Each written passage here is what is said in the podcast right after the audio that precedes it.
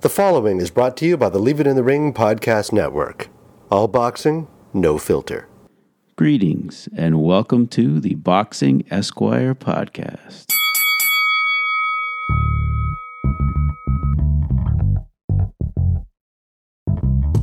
Welcome to another edition of the Boxing Esquire podcast presented by The Ring at ringtv.com and distributed by the Leave It in the Ring network. I'm very honored to have as my guests on this episode two great Irish sports writers, Kieran Cunningham of the Irish Daily Star and Ewan MacKenna of the Irish Independent. Uh, we discussed the recent revelation that major promoters in boxing are using Daniel Kinahan, an alleged kingpin of an international drug and money laundering cartel, as their agent for doing business in the Middle East. We go into the background of the Kinahan cartel and the formation of the MGM Gym in Marbella, Spain, and how that would launch uh, the boxing management and promotional company now known as MTK. We spoke about the lines, how, how the lines between uh, the criminal enterprise and the boxing enterprise crossed and reached their flashpoint with a shooting at the Regency Hotel in Dublin in 2016. We then talk about how MTK and Kinahan have persevered despite the bloodshed and body count of the Kinahan Hutch feud and how they've grown into a massive presence in the sport of boxing and the repercussions of that uh, on both the Irish and global boxing stages. A really lively uh, and informative conversation that I really think you'll enjoy. It is my honor and privilege to have as my guest on this episode two distinguished international sports writers uh, Kieran Cunningham, chief sports writer at the Irish Daily Star in Dublin, Ireland, and Ewan MacKenna, host of the Black Eye podcast and columnist for the Irish Independent News. Kieran, Ewan, welcome to the uh, Boxing Esquire podcast. Thanks, Kurt. Good to be on. Greatly Great. appreciate it, Kurt. Lovely, lovely to talk to you. Great, great. So, first question: just want to know how uh, the the two of you are, are, are coping with the uh, the global pandemic. I guess I'll start with you, you, and how how are things? Hey, good. I'm, I'm actually in Portugal at the minute. I, I and oh, wow. it's pretty good. Things are slowly reopening. Um, but, but, as someone who never particularly liked uh, the company of people, I don't mind the lockdown. Social distancing not a problem for you, you and then. I've been doing it for years, Kurt. I know, I know you, and I can confirm he's not joking either. So he really, he really doesn't like people. So yeah. it's been fine here as well because we've been lucky, Kurt. We've actually in Ireland we've got we've got great weather the last few weeks. It's been a bit like Portugal, and that's made it a bit easier to cope with. Like even though you're limited in where you can go, you can go 5k now in terms of exercise. It was two kilometers up till a couple of weeks ago, but um, like even around, you know, if you go into your back garden or go for, you know, short walks or something, it's just been a lot more pleasant. Like I work from home anyway, as Ewan would have for a long time. And so it isn't a huge amount of difference. You have to do a bit of homeschooling, which is uh, can be a bit challenging. But right. uh, other than that, it's not too bad. Okay, excellent, excellent. Well, uh, you know, I have both of you on the program today to talk about, you know, huge story, kind of rocked the boxing world, certainly over here. Um, and you guys have been reporting on this for, for many years, as it turns out. But uh, the fact that, uh, you know, top ranked promoter Bob Arum uh, openly admitted he's using uh, uh, Daniel Kinahan as his agent in, in United Arab Emirates to negotiate a potential deal for a proposed heavyweight unification fight between uh, between uh, WBC and lineal champion Tyson Fury, who's managed by uh, the organization Kinahan founded, MTK, and uh, unified WBA, WBO, and IBF champ Anthony Joshua. Um, let's start with Kieran. Um, just how surprised were you to hear that Bob Arum come out and openly admit he was in business with uh, with Kinahan to try and negotiate possibly the biggest fight in the sport of boxing right now? Um, that's a good question. In in one way, I was very surprised because uh, Bob Bob Arum is such a prominent figure in the world of boxing for over over 50 years, and given Daniel Kinahan to, to be kind, he has a checkered reputation, and that's been very kind. So to talk for him to talk so openly about what a great guy he was and calling him Captain Dan and how he's the he's the guy that makes things happen in the Middle East, it was a bit of a surprise from that point of view. But at the same time, over the last three months, it's been very interesting. It seems like there's been a concerted campaign to rehabilitate Daniel Kinahan right. and to reinvent himself as a boxing promoter because he was obviously one of the founders of MTK as it was uh, when it was MGM. It was previously called MGM, and they had to change because of uh, I think a legal action from Las Vegas MGM in, in Las Vegas. But Um, MTK have been very keen to distance themselves from Daniel Kinahan in the last few years. They said there's been a buyout, that has nothing to do with them. But now they've announced that he's an advisor. Uh, Bob Arum said he's advising him and Top Rank, and that he helps out with, uh, you know, you know, he negotiates things with Frank Warren and Eddie Hearn. And now uh, he's also been announced, it was announced two weeks ago, he's an advisor for a group called BHK Sport in Bahrain, which are backed by the Bahraini, Bahraini royal family, which have huge money behind them. Right. And, you know, there, there was a rap song released on YouTube three months ago that had all these conspiracy theories about Daniel Kinahan, how he was an innocent man, and the, the media and the Irish government and the Irish police force had been out, have been trying to set him up. Then a supposed documentary was released a couple of weeks ago, putting forward the same conspiracy theory, and it's all there's been this drip drip feed over the last few months that is trying to rehabilitate Daniel Kinahan's reputation. Because Daniel Kinahan two years ago, in a high court in Dublin, he was identified by the Criminal Assets Bureau as controlling and managing the Kinahan Organised Crime Group. And this is an organisation that smuggles drugs and guns into Ireland, the UK, mainland Europe. It is involved in money laundering all over the place. It is a major drugs cartel. It's involved in a feud in Ireland that's killed 18 people, and right. 16 of the murders have been by the Kinahan cartel. So for him to be suddenly talked up by so many people in boxing, when in court so much has been said about him, it's really surprised. He has no criminal convictions himself. Daniel Kinahan, just to fill you in on his background, is a son of Christy Kinahan. He was known as the Dapper Don. He has convictions for drugs and money laundering in three different countries. And he was a major gangland figure in Ireland. And eventually, he, he, he, he's in exiled in Spain. The last we heard, he was in Hong Kong, I think. He's moved around because of various um, police forces want to talk to him about various things. Right. So that's his background you know, that, that, that's a big because there's this thing that's been spun by MTK that he's been treated very unfairly. That there's a rags to riches story that this guy from Dublin's inner city, uh, you know, has has risen to the top in boxing. But right. you look at his family, like they're not, you know, they weren't street traders. If they were trading in something, it was, uh, you know, it wasn't fruit and vegetables. you know, the. so. Uh, there's a lot of questions here, um, Kurt. A couple of them, it really, the, the big question to me it really highlights is, and I think you, you're interested in this, uh, and your work as an attorney and in boxing management is who runs boxing? Like right. if this happened in soccer, if this happened in soccer, you know, you would go to FIFA with a list of questions about Daniel Kinahan. How is this guy involved? How is he allowed to be involved? Are you concerned about these various questions have been up brought, brought up about him? If it was if he was in track and field, you go to the IAAF. But who right. runs boxing? Right. Which governing body do you go to? If you have a problem with Daniel Kinahan, who do you actually go to? Right, right. Yeah, I definitely. Um, you, you you've given me a lot to to unpack there. In fact, I think I've got about eight pages of notes on this whole thing. There's so much here. Um, let's start. Let's kind of just start at the top. I mean, with with uh, you mentioned Christy Kinahan and, and kind of the origins of of of how we got here. Um, you mm. know, Christy Kinahan is in is is Daniel's father. You know, he's he's considered uh, kingpin of, of, of what's now estimated, you know, like billion dollar, you know, uh, illegal drug empire. Um, and like you said, I mean, he was arrested. He's done jail time for possessor, possession of heroin, of stolen travelers' checks. Of I know there was a big court case about fixing uh, races in in mm. in England, I think, where some well known jockeys were were involved. I think Daniel was named in testimony in that case. Um, there's there was also Operation Shovel, in, in which was an international uh, investigation uh, where he was arrested. Daniel was arrested, but both were let go. And and I know Christy did you know more time in Belgium for money laundering. So. Um, and, and it's reported he's a suspect uh, in, in, in a, a numerous murder cases. So Ewan, clearly Christy Kinahan, powerful uh, career criminal with his hands in a lot of different scams, who's, who's built quite an empire over the years. Talk about the scope of uh, of the reach uh, in Europe of, of, of the Kinahan uh, organization.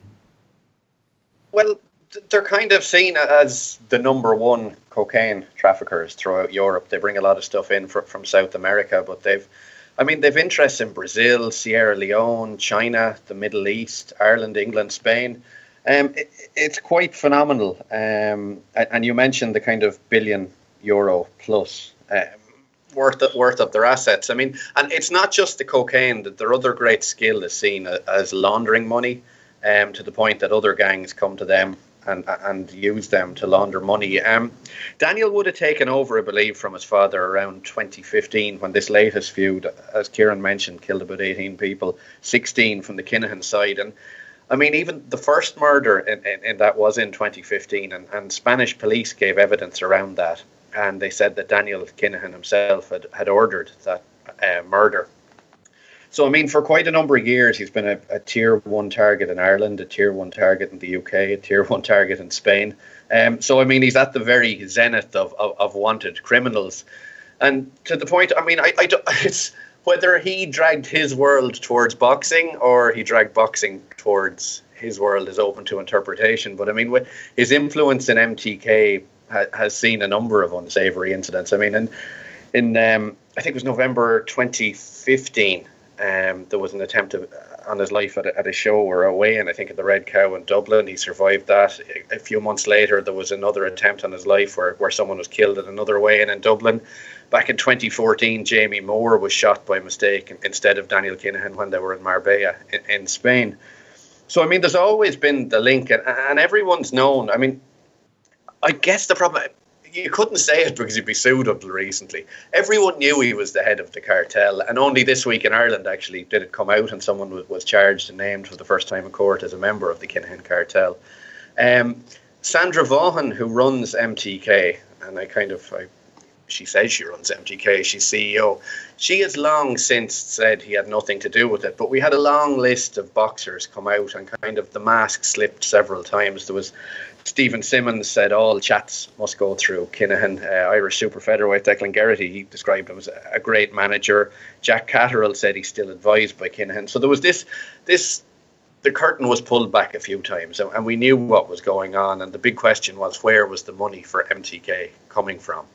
Um, because it has kind of taken over the well up to last year, kind of took over the European boxing scene as the Kinahans had the European cocaine scene. Right. Um, so I mean, I, I, guess it's quite something. I mean, it's almost fitting in the kind of um, the, the, the, money over morality times we live in at, mm. the moment, Kurt. Because mm. we saw we saw the Joshua uh, Ruiz fight in Saudi Arabia, a, a kingdom with a, a, war criminal over it. Now we have the UAE involved in this. Another again, the UN have said they're involved in war crimes. We have a guy who's a head of, head of a cartel that is the leading cocaine smugglers in the world who said to have put out a hit on 16 people. And this is what's coming together at the top of boxing Oof. to make their big fights. Now, I know boxing has a long history and a kind of a, a shady past, but none of that makes this okay in, in this era. I mean, it, it is quite shocking to have a legitimate sport, have these figures, be be the, the Saudi Empire, the, the, the UAE regime, Daniel Kinahan.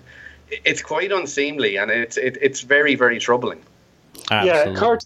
There's a, Kurt, there's another point that I just add what you and saying there.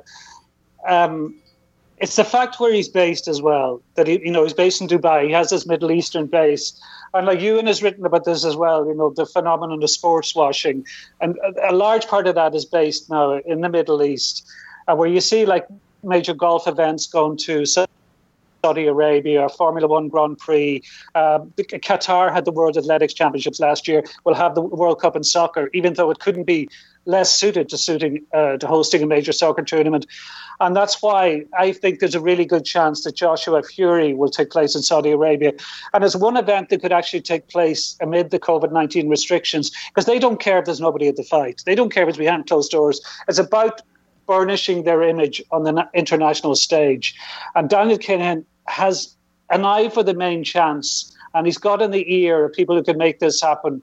Uh, people in the Middle East who want it there, and the people, the promoters who are just interested in the money and the bottom line, and they know there's a lot of money in Saudi, and they don't care about the human rights concerns that are very, very legitimate when you when you look at there. As an indication too of the global reach of the Kinahan cartel, Daniel Kinahan was actually mentioned in WikiLeaks in um, uh, U.S. Di- diplomatic cable sent from Freetown in Sierra Leone.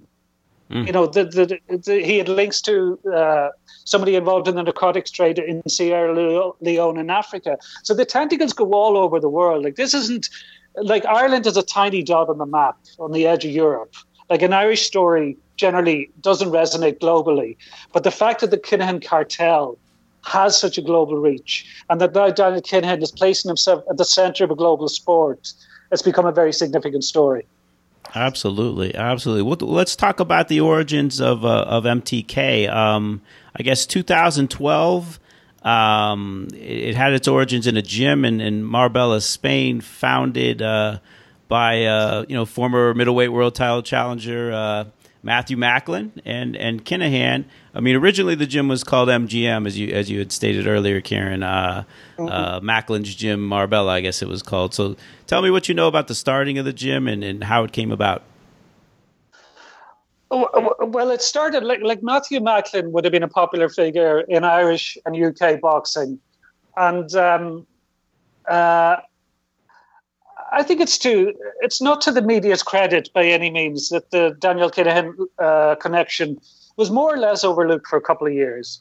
Even though crime correspondents have been writing about the Kinahan family and about uh, allegations being made against Daniel Kinahan, that I think the sports media was quite slow to pick up on it. And it still is very slow to pick up on it. Like the running in this story is definitely be made in the news pages by crime specialists. A lot of sports writers don't want to know.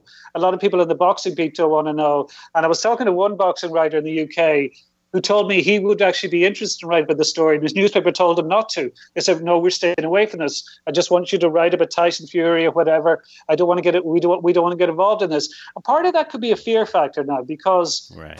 Uh, there's a, there's also there's a fear of libel because uh, new, a lot of newspapers are such a precarious state that a heavy libel bill could close could possibly close them down or lead to job losses. And the other is fear of a serious criminal organization, you know, that have killed a lot of people. So some people just don't want to get involved in that and stay out of it. And I can understand that, but at the same time, I think you have a responsibility as a journalist to, to, to dig into the story because it is so big.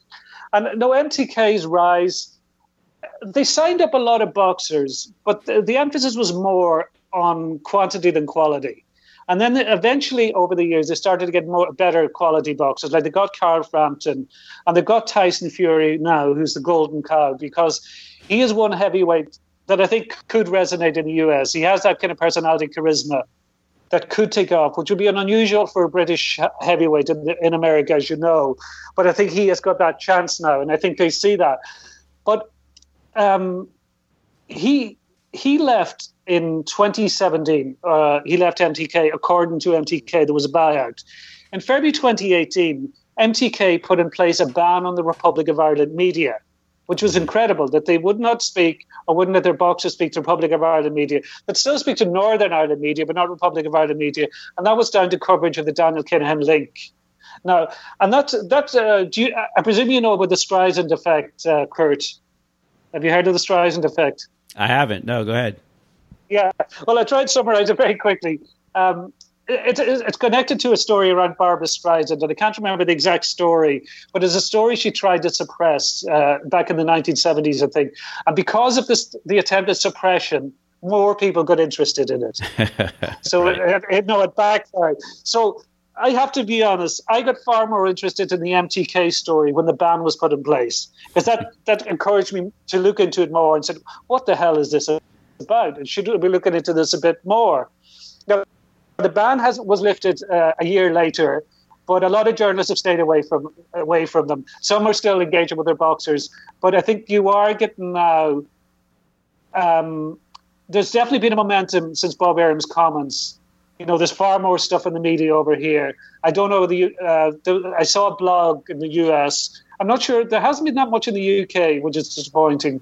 But I think there's more pressure going to come on MTK. There's more pressure going to come on people like Bob Arum and uh, organizations that have, t- have created links to Daniel Kinahan. I think you the pressure has. To- If I add in, Kieran, I mean, just because the, the one who put the, the ban was, and the face of MTK, I suppose, is this woman, Sandra Vaughan, who I mentioned. And, and the links are, are so many. Like, the, she, she married a guy, or she met her partner, a guy called Kevin Kelly, and they split in 2005 And by 2012, he was rescued by the Spanish police, tied right. to a bed, beaten, tortured by what they said was the Irish mafia. Then all of a sudden, she ends up with 10 million and she buys the fake bake tanning and beauty business that the likes of Madonna endorsed. And that's raided by the Scottish Crime and Drug Enforcement Agency by 2010. By 2013, that's liquidated, and she meets a guy called Danny Vaughan, who was a trainer. Um, so, I mean, the, the links are, it's so obvious. I mean, and, and these are not nice people. And as Kieran mentions, I mean, whether it's a fear, I mean, there is a duty to, to do this, but they are bullies. Um, and whether, I mean, there's the fear of, of, of killers in, in, the background, to be fair, but even above that, there's just a constant bullying by of, of, of kind of fake accounts online, and they just constantly go after anyone who mentions this, um, and they try and shut them up in, in the most horrible way possible. Yeah, Right, right. Yeah, it, it, it's interesting. Um, yeah, the, the, uh, I, have had a little bit of that myself just because I interviewed Bob Yalen, and I don't know what affiliation this person, the whistleblower, was, was from, but he was constantly badgering me to get Yalen back on and answer certain questions and so on. And yeah. actually, you and uh, one of the, uh, I read it, you know, I actually hadn't, you know, I, I kind of heard, you know, I heard about the weigh-in, of course, but I hadn't really dug into it much. And when I was doing research for the Yalen interview, uh, you know, I, I, you know, found a few of your articles, and, and I was just like, whoa, whoa, whoa, whoa, whoa, there's something here. And uh, you know, the the biggest question, obviously, and, and and you'd posed it, I think, in a couple of your articles, was just like, you know, where where did the money come from? You know, to to get the gym off the ground, to get the organization off the ground. Um, you know so so is there any question as to where the i mean at least in your mind you know as to where the money came from to start uh, mgm and, and, and mtk no, I don't think so. I mean, you can you can maybe pretend that MGM, when it was a very small operation in Marbella, may have been just Macklin, you know, doing something locally where he lived, um, and Daniel was helping out in the background. But I mean, what we started to see early in Ireland, because well, the Republic of Ireland, the south of Ireland, it's been a bit of a graveyard for pro boxing over the years. I mean, you go back to the 90s when I think Lennox Lewis had to give out free tickets and, and Prince Naseem Hamed had to do a, an open session on one of the main streets in, in, Dublin. And a lot of a lot of professional Irish fighters. I mean, it, it was kind of knocking on doors and selling tickets for their fights. So it was a grim existence. Um, and then all of a sudden, when MTK come on board, suddenly okay boxers are on relatively lucrative contracts. Mm. Um, they're they're living it up. Then the next wave, the bigger boxers, kind of Carl Frampton, I know as an advisor, Michael Conlan is there, as Kieran says, Tyson Fury is there. So it's gradually grown, and it, it doesn't make sense the size of the staff they have, the money they can throw at fighters and have been, and then plus the fact why are they headquartered in Dubai? Uh, the mm, supposed. CEO Sandra Vaughan lives in Scotland. um, the original company was in Marbella in Spain. Is it just complete fluke that they happen to open their headquarters down the road from Daniel Kinahan's penthouse where he's protected by ex KGB guards? yeah. Uh, Kurt, there's, uh, there's something else that is worth considering is the impact on Irish boxing because boxing is effectively Ireland's international sport in the sense that it's a sport Ireland have been good at on the international stage. Like Ireland won 27 Olympic medals. Of those, 14 have come in the ring. So that's over half Ireland's Olympic medals. At professional level, uh, there's been more success at European and world level in boxing than in any other sport. You know, you know yourself the history of professional boxing in the states. That largely, for the first few decades of the of the sport, it was built on the on the back of Irish and Italian fighters. So there's a great right. Irish tradition there, but this has had a hugely negative toxic sport with many people. Uh, the, a lot of the media don't want to know, like sports editors, broadcasters, etc. A lot of sp- potential sponsors and advertisers clearly don't want to know because why would you want to be linked to something? You know, you know. There's been a couple of other shootings around in, in boxing gyms in Ireland. You know, in a boxing gym in Ireland where one man was killed and outside the Boxing's National Stadium as well. They might have no relation to Kinahan's, but they're all being linked together that boxing now has become toxic. And that's very that's a great concern because uh, it's a sport that's done so much good in Ireland. Like it's gone into, as it does in, in so many countries, because it goes into disadvantaged communities that the, the governments often ignore and other sports ignore. And it gets people on a level path and it gives them, uh, you know, it gives them motivation and a cause and something that just keeps them away from a life of crime. But those same communities that were often that owed a lot to boxing have been destroyed by uh, the Kinahans and people like the Kinahans. They've been destroyed by the drugs trade. You know, uh, and that, that's a, a, great sadness. And I don't know if boxing can come, come back from that. Like, there's been no professional show in Dublin since March of last year.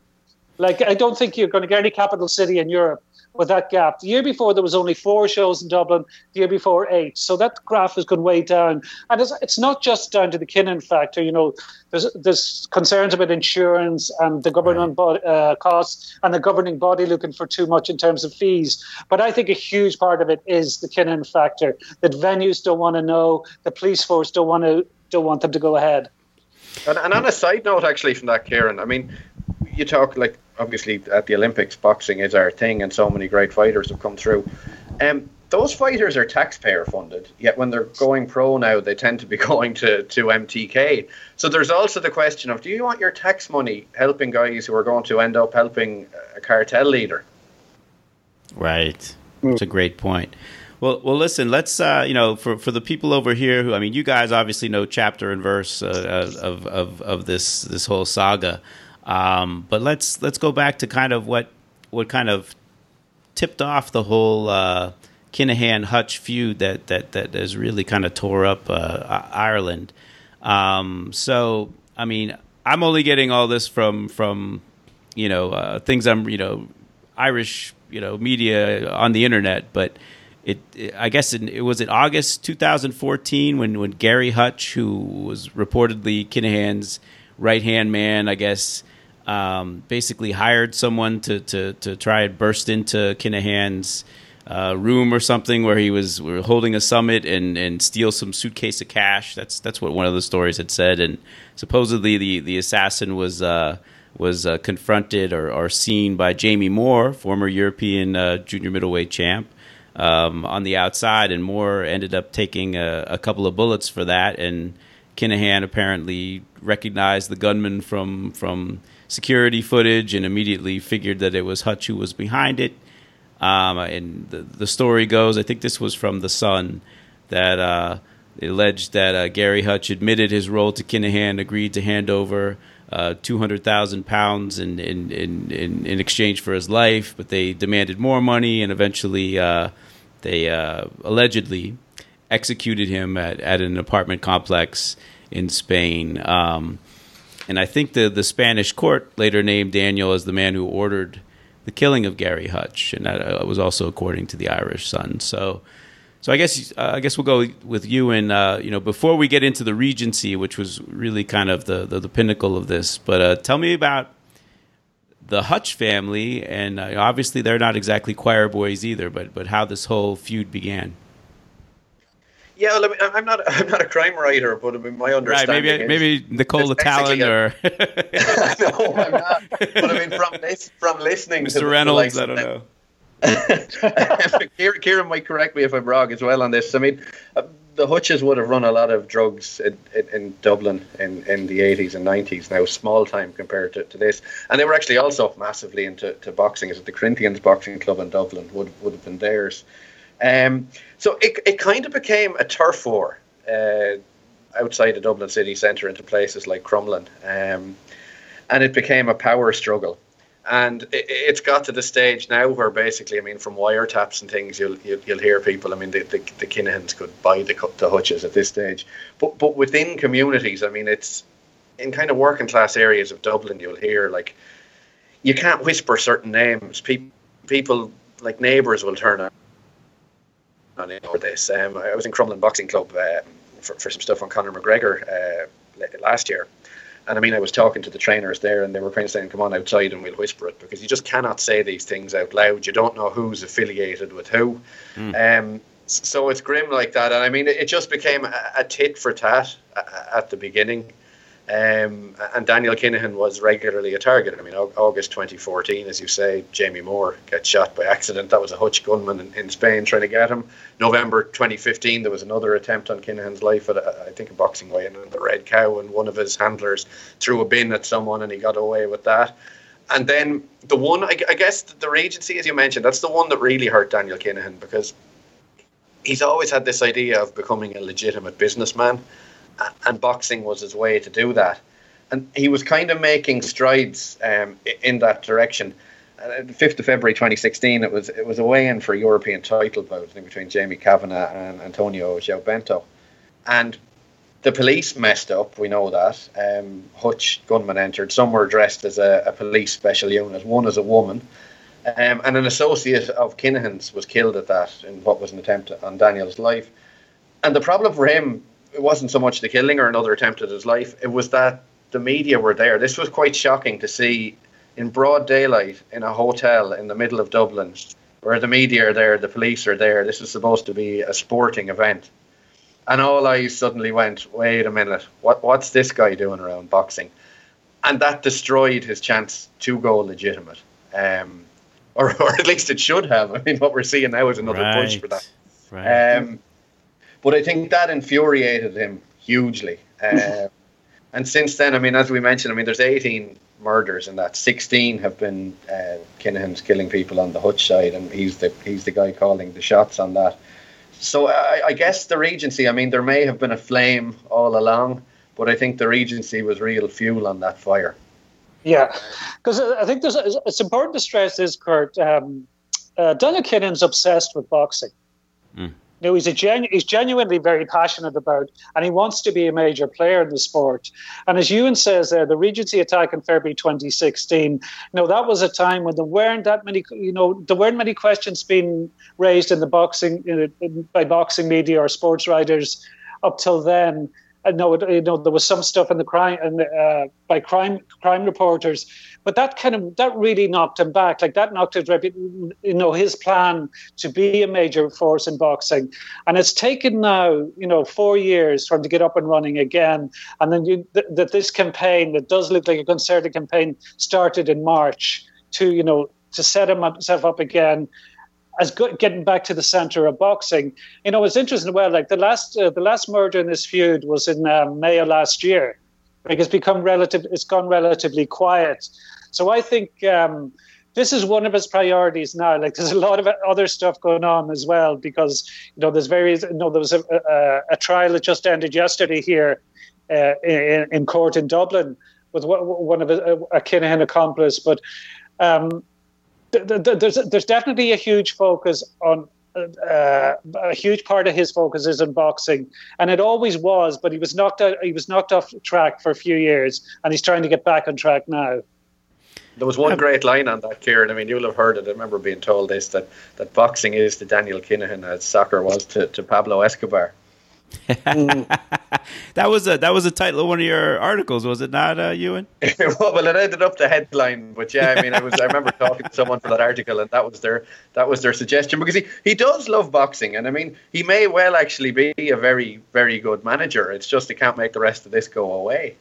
Yeah. Right, right. Well, can can we make the assumption that if that if Daniel Kinahan were to surface in in Ireland? And and the Gardaí knew of his presence that they that they would arrest him and charge him with uh, ordering the executions of uh, members of the Hutch gang who've been killed. Uh, I think if he said, well, I'm sorry, you you take it.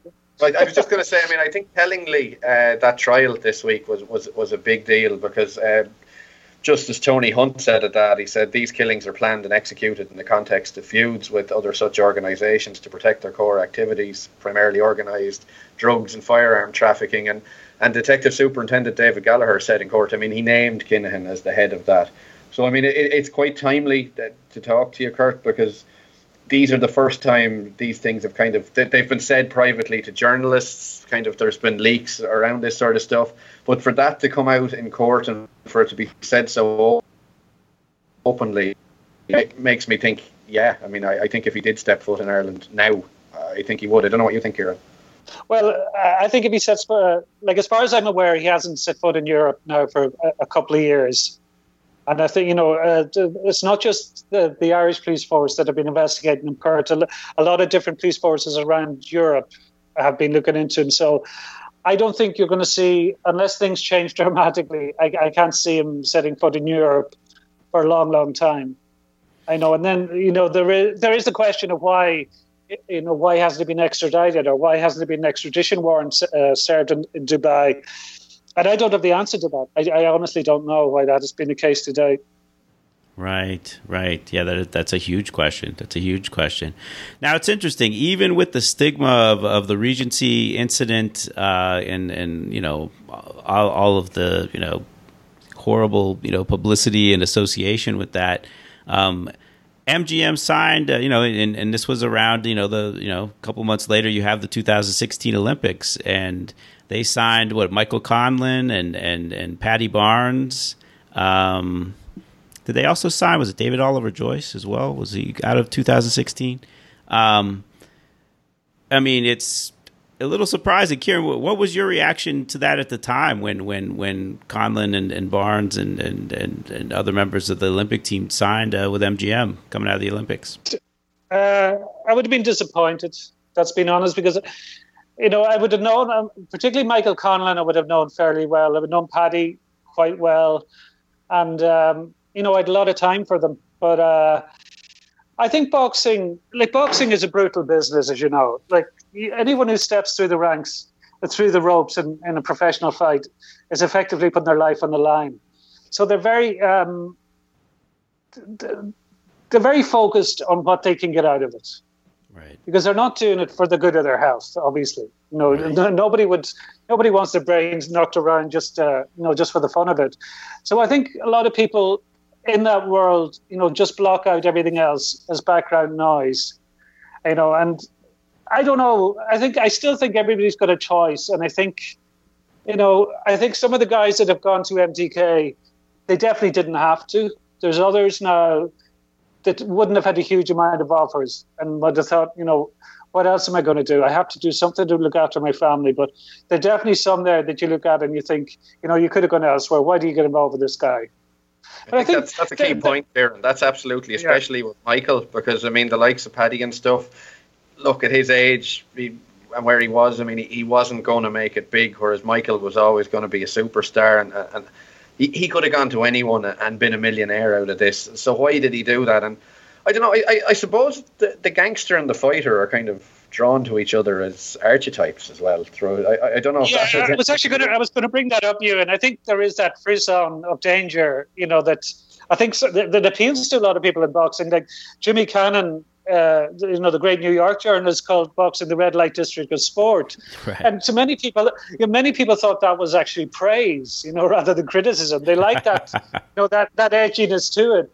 And the, I'm sure it's the same with you. And the amount of people say, oh, sure, Don King killed two people or the mafia ran boxing for decades. That has nothing to do with what's happening in 2020. Just because something happened in the 1950s or the 1960s or even in the 30s or the 70s, you can't, doesn't defend what's happening now when we're supposed to be, or we should be, a bit more on top of um, things like governance in sport. Right, for sure. So let's kind of just following the timeline a little bit, as as you mentioned, uh, kind of in the opening, Kieran. Uh, you know, MTK had a little legal dispute. I should say, MGM had a little legal dispute with uh, the MGM Grand Hotel in Las Vegas, and and and rebranded, so to speak, and, and became MTK, which stands for Mac the Knife, which is uh, Matthew Macklin's fighting nickname.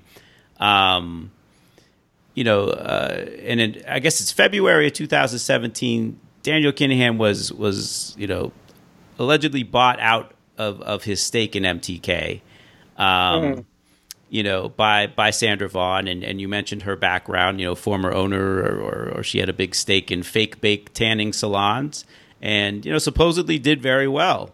Um, you know, she's insisted from day one that she she purchased the business from Matthew Macklin in 2017. There was no relationship between uh, Kinahan and, and, and MTK after the buyout. She said Kinahan may advise some of the individual fighters and, and they and recommended some to them, but um, he's not on the payroll. Uh, you know, I, I, like what the Irish Sun they called it a strange exercise in moral gymnastics placing uh, placing emphasis on the uh, individual fighters who have him as an advisor. Yet, you know, Sandra touting the benefits of collaborating with him to build their business. So, so you and you know, are, are you buying the story that that Daniel's just not involved at all? And and I mean, I think you guys have addressed this a little bit, but but uh, you know, what, what was your take on the buyout?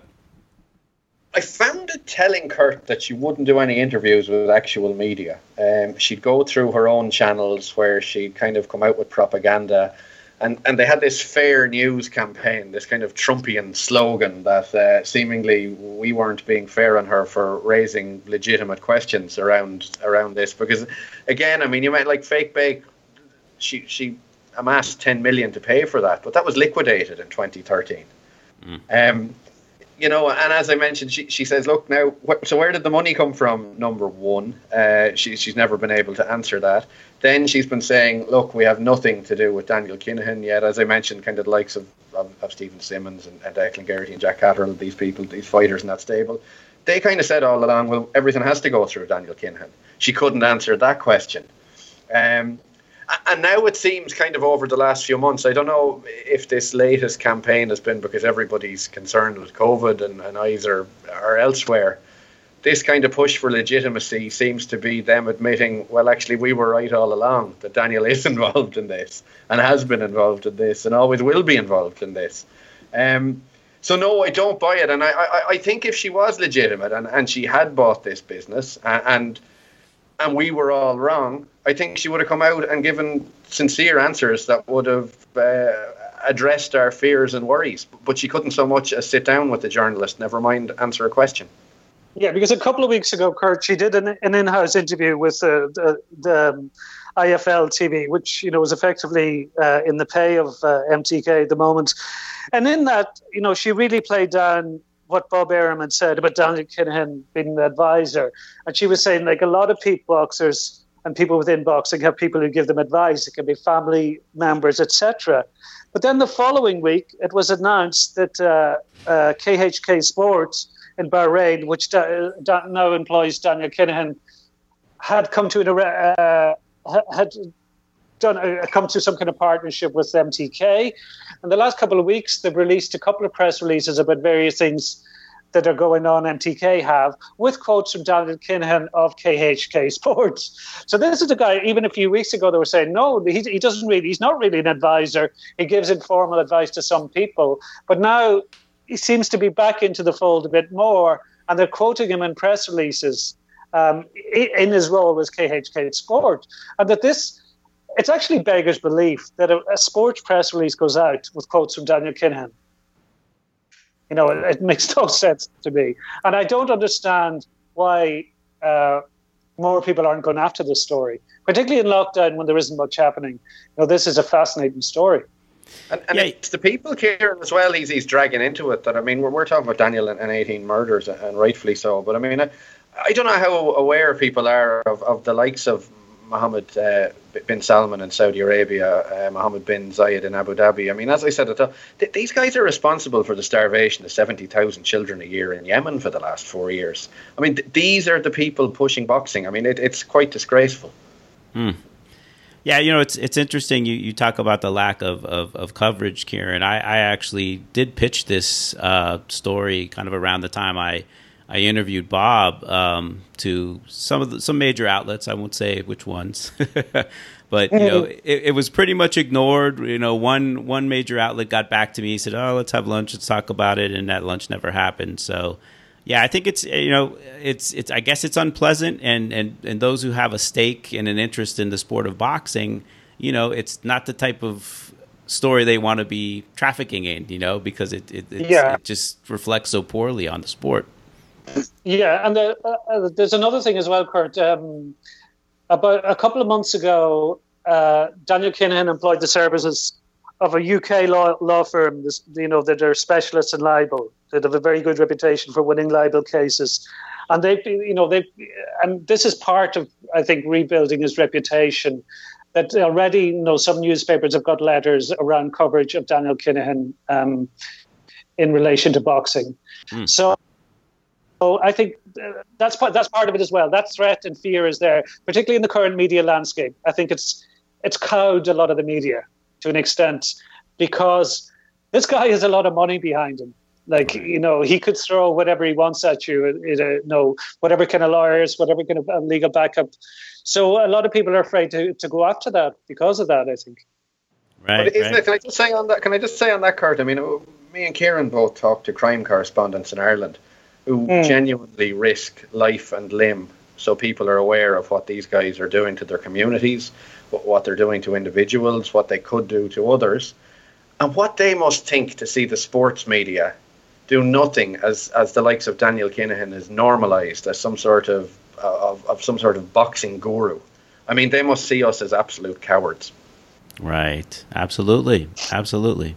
Absolutely. Now, in I mentioned Bob Yalen in, in October of uh, 2018. Um, Bob was hired as president of MTK, and and I have to say, I mean, listen, Bob has, has, has probably one of the best resumes in boxing, and I'm not sure that, that, and I know Bob personally. I'm not sure anyone loves the sport any more than Bob. He's a former head of boxing at both ESPN and ABC. Um, you know, I think he was chairman of the WBC ratings board. He's a noted historian and scholar in the sport. Um, you know, that's where I got a little conflicted about MTK. I mean, because he, you know, admittedly, he's a great hire. He's a great boxing guy.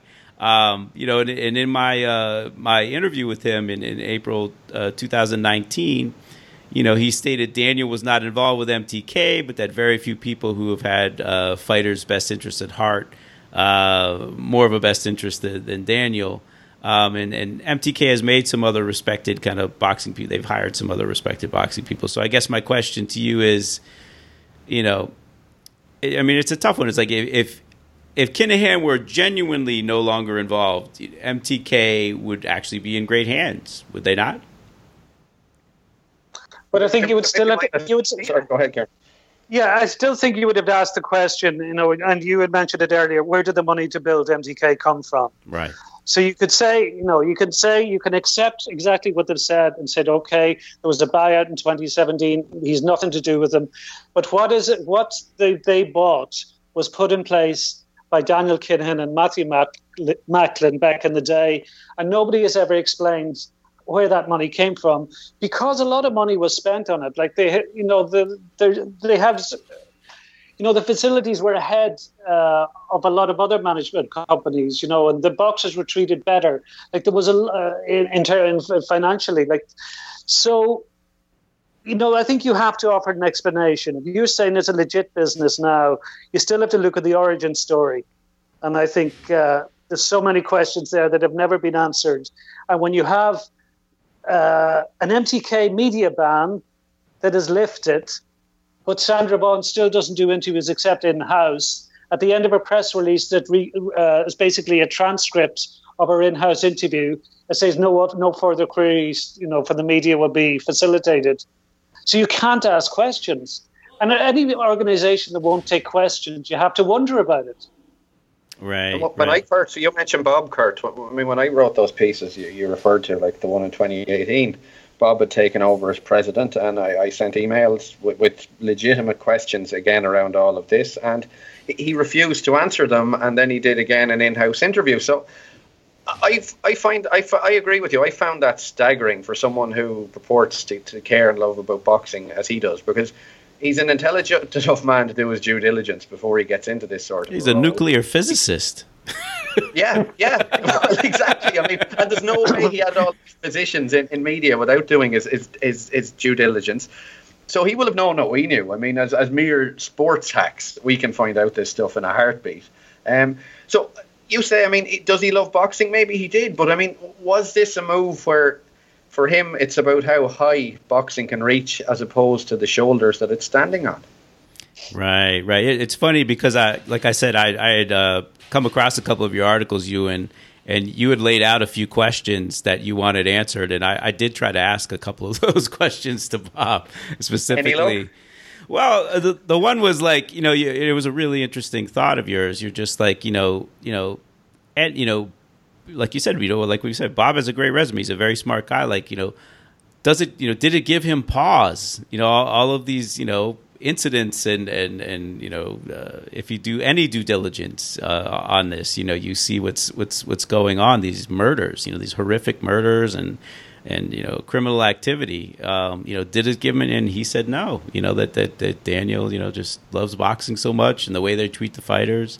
So uh, so I guess you know everyone has to make choices and and, and Bob made his. But um but what's interesting is is you know as, as we go along the timeline so that's October 2018 February 2019, uh, Tyson Fury, an MTK fighter, uh, wants to come to to Ireland to to, to speak and, and see his fans. And at, at first, he, he goes to Cork. Uh, they schedule something at an opera house. Um, that gets moved to a university in Dublin that uh, that has uh, uh, has to cancel the the whole thing because there's graffiti and and, and protests and, and, so on. And yet, you know, a month later, MTK does a multi-year deal uh, with ESPN in the United States where they're going to air 30 uh, MTK events. So so my question, I mean, I, obviously you guys can't answer this. I can't answer this, but you know, what kind of due diligence did Disney and, and ESPN uh, do? You know, before before doing this deal with these guys. I, I think they saw the, the, the, money. I think they saw the dollar signs, and I think a lot of a lot of what they do involves the dollar signs and, and the money over morality. I mean, I don't think it's just this.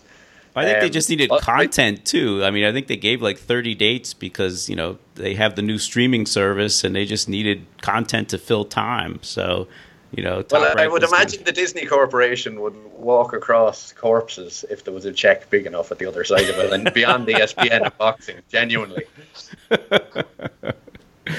Kieran, any thoughts on that?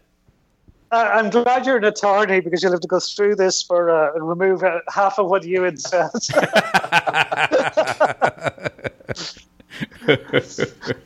It'll be unfiltered. It'll be unfiltered. We'll all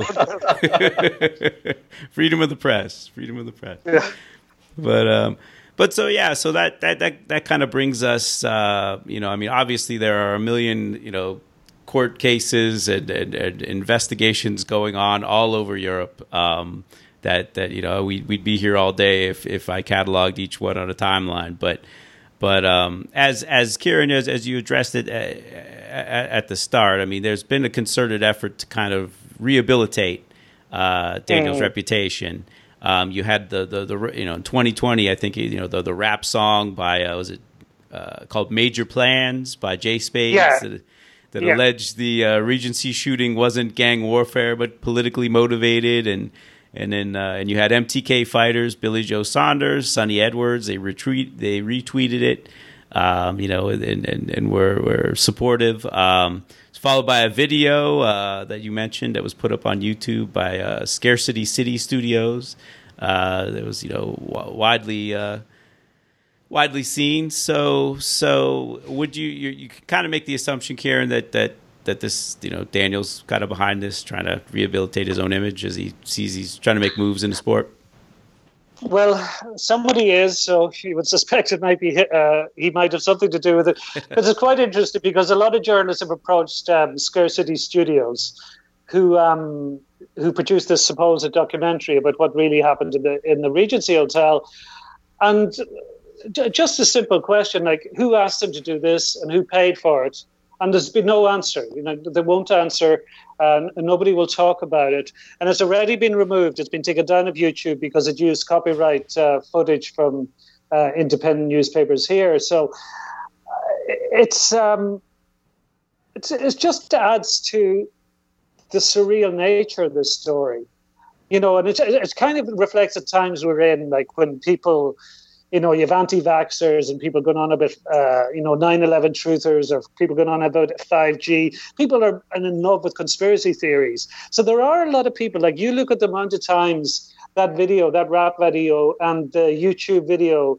The amount of times they were shared before the YouTube video was taken down, a lot of people that buy that. And the, basically, the conspiracy was that the media and the Gardaí, which is the police force here, had conspired to kill Daniel Kinahan in order for the Fine Gael party to win a general election. People actually believe that. Mm. Well, that's the world we live in. We are in a post-truth world, Kieran. I mean, I, I, I find quite something to be sitting here. You kind of turn off Donald Trump on the news in the middle of a pandemic, and next thing hear a rap song about a cartel leader to clear his name so he can become a better boxing manager. I mean, it was staggering. uh, it's crazy. So, so then I, know, I know we're laughing. Go ahead sorry, we're obviously laughing at this. You know, it is. I know there's a humorous edge to it because it's just so bizarre, but it's it's it's a deeply depressing story. I think for the sport ultimately, because it's a sport I've loved for a long time. Like I have a family background in it, and I've become very soured by it.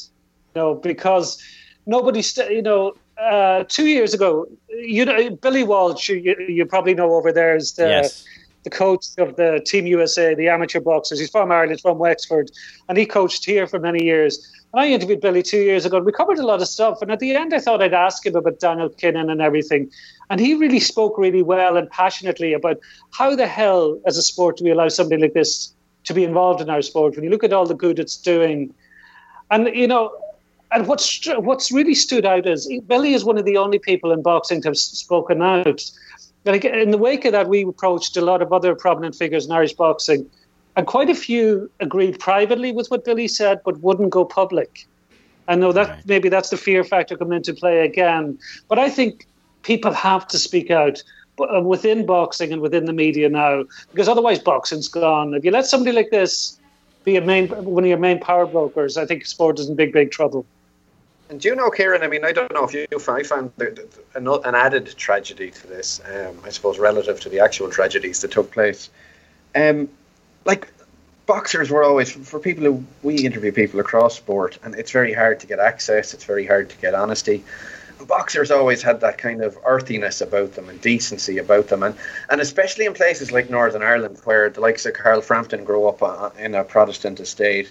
Paddy Barnes grew up in a Catholic estate and ended up as his best man. I mean, Michael Conn, all these guys were in a sport that united places in, in, in Belfast, that united both Catholic and Protestant. It was the one sport that did it in, in, a, in a de facto war zone.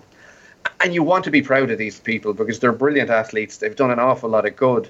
But it's got to the stage now where just morally you can't talk them up given the decisions they've made. Yeah. That's rough. That's absolutely rough. Um, one of the, like, one of the go ahead. Sorry, no, Kurt. Like, because I think everybody has to make their own decision. Like, I'm not going to judge any journalist who goes down a different route because we all make decisions for different reasons, but I, I won't deal with an MTK boxer anymore. Like I did in the past before the ban came into play. But since that ban, since I looked into it, I just think, you know, my, my, my newspaper still covers them, but I won't write about them. Hmm. Yeah, I, I mean, think, should should we boycott it or should we go and ask the question? I suppose that's it, it's one or for me, it's one or the other. Don't be caught in the middle where you do cover it, but don't ask the question. Yeah, yeah, yeah. That's fair yeah, I think that's fair. Absolutely, absolutely. Yeah, I mean, you know, my my biggest concern is, I mean, I'm I'm I'm not currently managing any any fighters, but I managed fighters for over 20 years, and and I also just love the sport to death, and it's what what really concerns me is kind of the the coded language you're hearing, and, and even things that that Arum and and Yalen said. You know, Arum saying that he likes that that Kinahan because he can put promoters in line who are having disputes. You know, he's a no nonsense guy, and and Yalen saying that you know Kinahan may have gone about things the wrong way with fighters in the past, but he's all about the fighters now. Um, it just it just sounds a little too much like back in the old days. The third, you know, with Mr. Gray and Freddie, you know, Frankie Carbo and the undue influence and muscle they had in the sport. And you know, it's yeah. it, it's not even just Kinahan himself per se. I mean, I've heard rumors about promoters who are somewhat affiliated with him, trying to get people to do their bidding by saying, you know, you know who my friends are. So Kieran has a story on that, and I, have heard it as well. I mean, when I was writing these articles, I, I went to several promoters and managers in, in Ireland, and you kind of got silenced. Then some of them would only talk in encrypted lines. A couple of them said, "Look, if MTK and Daniel said I want your stable of fighters tomorrow, I would do it for the sake of my family." And I mean, Kieran told me you told me a story on, on the Black Eye Kieran the other week. If you want to share it as well along those lines. Which one was that?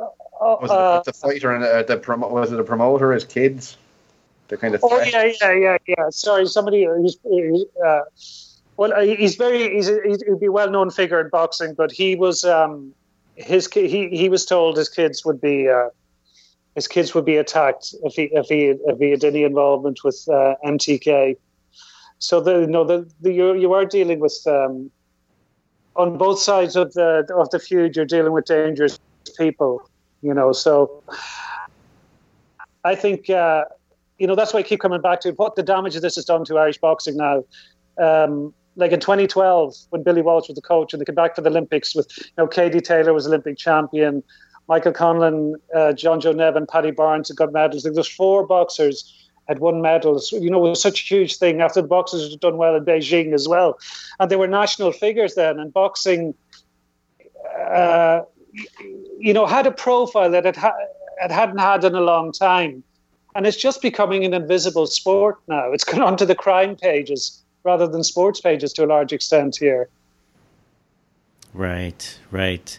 So I guess in, in, in closing, I mean, you know, and and you touched on this a little earlier, earlier, Kieran, but you know, what's the message to global boxing here? Like you said, you know, I mean, Irish boxing has been devastated by this. You know, there, you know, there's the the hotels, you know, get cold feet now, or or you know, people won't insure it.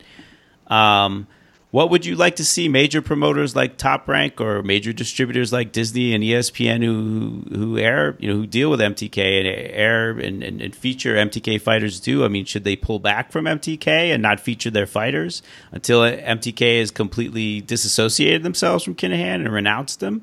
Or should they uh, discontinue televising boxing as a whole if the major players are going to knowingly uh, associate themselves with like international narco terrorists, as, as as the Kinahan organization's been called. I mean, uh, you know, what what's the play here for the for the sport of boxing? As you said, Kieran, there's you know, and I've certainly argued on this podcast, you know, ad nauseum about you know how there's not structure to it and how there's not an overarching. Uh, yeah. you know, like an NFL, you know, NBA, yeah. like a commissioner's office to, to deal with unsavory sorts. So, so what's the yeah. play here for boxing? No, I think that's key. That's absolutely key. That an international governing body that is, you know, a squeaky clean, that everybody believes will be fair and will look at uh, things in a proper and a rigorous manner so that you could go to them with concerns about somebody like Daniel Kinahan being a key member of the sport. But you have to have a willingness within the sport for that to happen. I right. don't see that willingness there at all. You know, I think too many people are just in boxing are just in it for the bottom line and Daniel Kinahan is good for their bottom line, so they don't care. Hmm. Ewan, any thoughts? Yeah, I guess you see, for me, I would say at this point, boxing's name is mud. Um, and th- that's in my head, looking at it from a moral perspective. I mean, I, I mentioned you're talking the UAE, Saudi Arabia, Daniel Kinahan, the Bahrainian royal family. I mean, you're talking really bad people. The reality is, though, will this make any difference? Um, because what we're seeing is Daniel Kinahan being legitimised by the likes of, of Bar, Bob Arum, Saudi Arabia being legitimised by the likes of Eddie Hearn, ESPN legitimising uh, MTK and almost rewarding them. Uh, if there's that Joshua Tyson Fury fight, uh, purses are going to be through the roof. It'll be one of the most watched fights of all time. So, I mean, despite all it's doing wrong and despite crossing lines it should never even have gone near, it's being rewarded and doing very well. So th- I think that's the grim truth, and it's not just boxing. We're seeing that in a lot of areas. But despite showing no morality and despite mixing with such terrible people, because the money is so good and the numbers are so good, it'll be seen as a, a successful venture. Right, right, right. Well, on that grim note, gentlemen, uh, Kieran Cunningham and, and, and Ewan, MacKenna, really appreciate your time. Uh, this was a great conversation, and uh, hopefully it'll be, uh, you know, kind of educate people as to as to what exactly the the hubbub is about. I mean, certainly you guys have been writing about this for for a long time, as have you know Nicola and, and Paul Reynolds and, and and so many people in the Irish press. But I really want to thank you for the time. Really appreciate it. No problem. Thanks. All right, guys. And that will do it for another edition of the Boxing Esquire podcast, presented by The Ring and RingTV.com and distributed by the Leave It in the Ring network. I'd like to thank Kieran Cunningham and Ewan MacKenna for taking the time to speak with me. Just a really informative conversation. Really enjoyed it. If you like the podcast, please leave a comment or a rating on iTunes, Spotify, Stitcher, Audio Boom, SoundCloud, or wherever you access the Boxing Esquire podcast. Really appreciate it as it helps new listeners find the podcast. And also, do not forget to check out my companion piece to this podcast on ringtv.com that will also feature quotes and background on the interview with Kieran and Ewan. And until next time, so long, everybody. Did you get what you was looking for?